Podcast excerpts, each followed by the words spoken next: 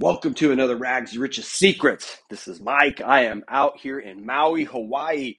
Fact, right now I'm actually overlooking this beautiful ocean. We've been watching whales all week from this balcony. Um, apparently, it's mating season, and so you see these things just booking around all over this ocean. Um, been really exciting. So today, today's podcast is the how to set up an Amazon wholesale or an Amazon wholesale strategies. So this is getting your Amazon store up and running and start making it so you've got a, a very profitable store. So I'll, I'll take and I'll show you three things that you ought to consider when you set up your Amazon store. This will increase the probability of your success substantially. Okay. So number one, when you when you take and you buy products, you want to be able to get volume discount pricing. What do I mean by that? Is like when you when you sell on Amazon, just so you know, Amazon takes for because they bring the traffic, they bring all the people in, they funnel it to their website, and then uh, for doing that, they get a slice of your sales.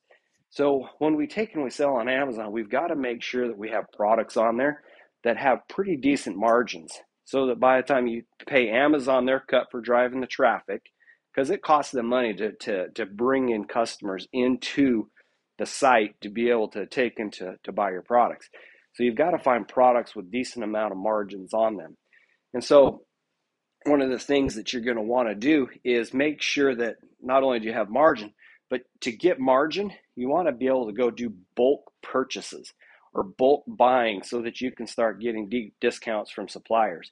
Now, if you go out to a supplier and you're you're trying to buy say 10 or 12 or 13 or 15 products or whatever, the supplier's probably not going to treat you super seriously. And so part of what we do is you, you want to make sure you do your homework, figure out which products are selling. We're not trying to, and when I'm talking about products, we're not trying to find products where um, we have to educate the marketplace on consuming the new product. We're looking for product where demand already exists and then figuring out how to add our own flair to it so that it becomes a little bit unique. So you might find a product you like the look of it. You're like, okay, this is how I would, I would tweak it. This is how I would change it. I've looked at um, other customers' reviews. Here are the things that they're commenting on and the things that they don't like. And then these are the things that I'm going to do that will make it different and improve it. And so you figure out how to enhance it. But then when you buy it, what you're doing is looking to be able to buy uh, in volume so that you get discounts on the product. And so now that you've got discounts, you can actually create the margin you need to be able to sell successfully on Amazon. So they take their cut, and there's plenty of money left on the table for you after you've paid your expenses. So that's number one. Make sure that you buy in bulk. Okay. All right. So strategy number two. Um, what you're looking for, we don't want necessarily just to put one product out there. because um, even as much homework and analysis and everything that you can do to make sure that you get a good product, you know there's there's going to be times when you're it's just you're wrong. Like as hard as you as hard as we try may, maybe the market moves. Like just think of flavors of ice cream like maybe the flavor of the month is this. And uh, and then by the time that the, the end of the month comes and you're, you're stocked up on strawberry maybe it moves off to banana or something. You see what i'm talking about? Now you want to so to to counteract that or to offset that um, what we're looking for is products that you can actually buy um, or, or, multiple products you can put inside your store. That way you can diversify your risk. So not one product will actually become lemon. I mean, part of what you'll see is, uh, and when you get a product that's maybe not as good as you want, you might actually end up discounting it down just to burn it out, just liquidate the inventory. So then you can move into something else. But you want to make sure that you can afford to do that and you've got margin. And literally, the way you diversify yourself is just introducing multiple products inside your store. So that's one of the ways we take and we diversify risk. Now, this third one, this third one is part of the secret behind getting your freedom. So you you've uh, you've seen me mention. I mean, this whole week I've been out here, almost two weeks. I've been out here in Hawaii, and I've talked about being able to do epic vacations and epic trips and to be able to stop trading time for money to get your just to get your time back. Well, one of the strategies that we use is called uh, FBA, fulfilled by Amazon. Now you might be asking, Mike, what exactly is FBA or fulfilled by Amazon? Okay. All right. So, one of the things that Amazon does that makes the customer experience very enjoyable is they will take you you take all your products or whatever you ship it to Amazon's warehouse. They take and they inventory it, they put it inside the system. And then when a customer places an order, they will then take that product and ship it to the customer. So they will actually handle once you get it inside the warehouse, they actually handle your operations. Does that make sense? So it simplifies life and and gets you freed up.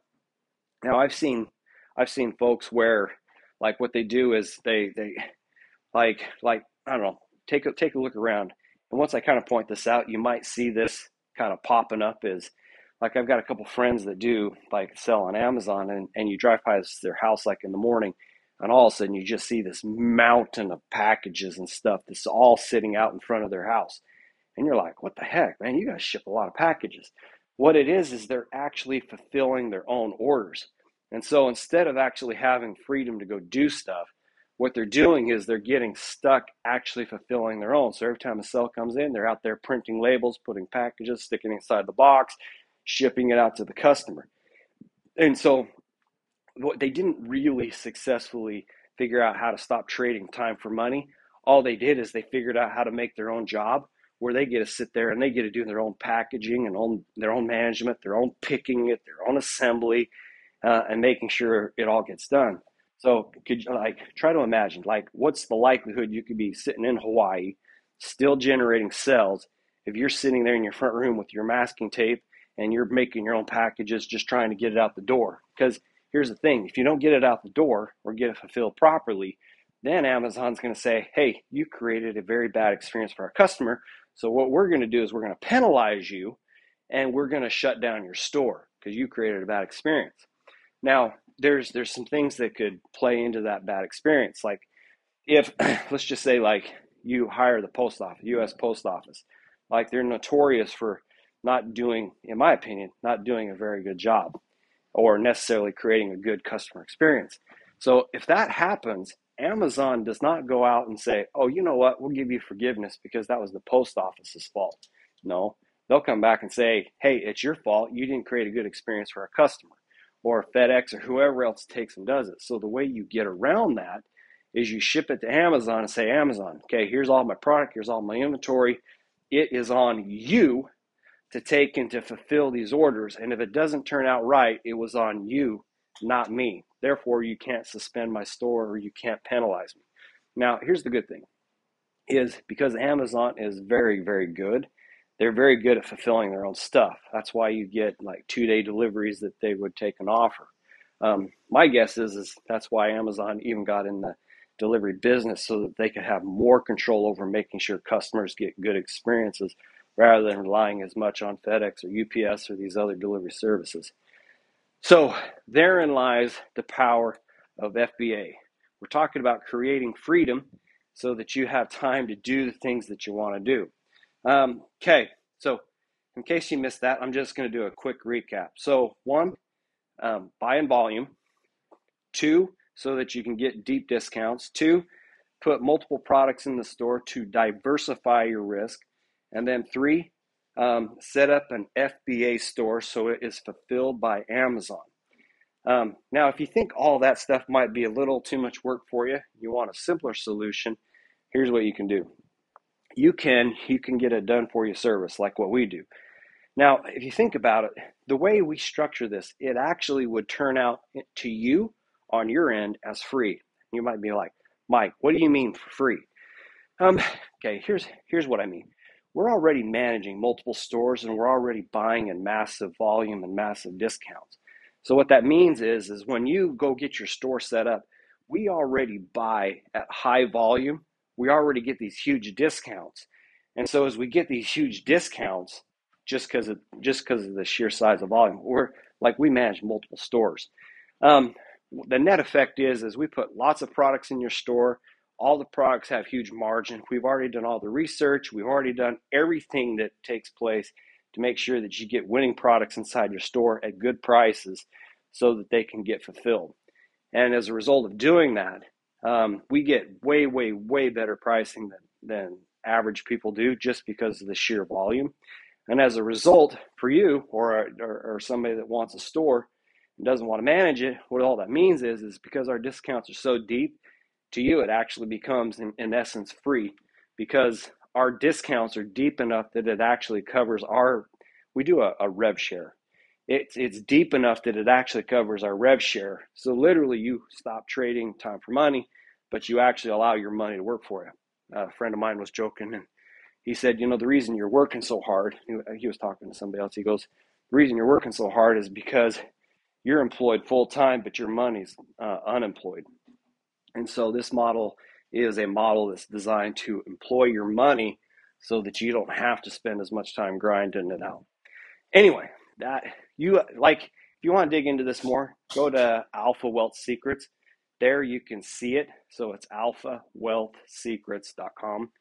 Um, go check it out. You can see what we're doing and uh, be happy to help you figure out how to start creating the good life. At least that's what I call it because, man, coming out here in Hawaii not having to worry about all that stuff, that's the good life. We got we got operations teams and all kinds of guys set up to be able to manage the day-to-day activities.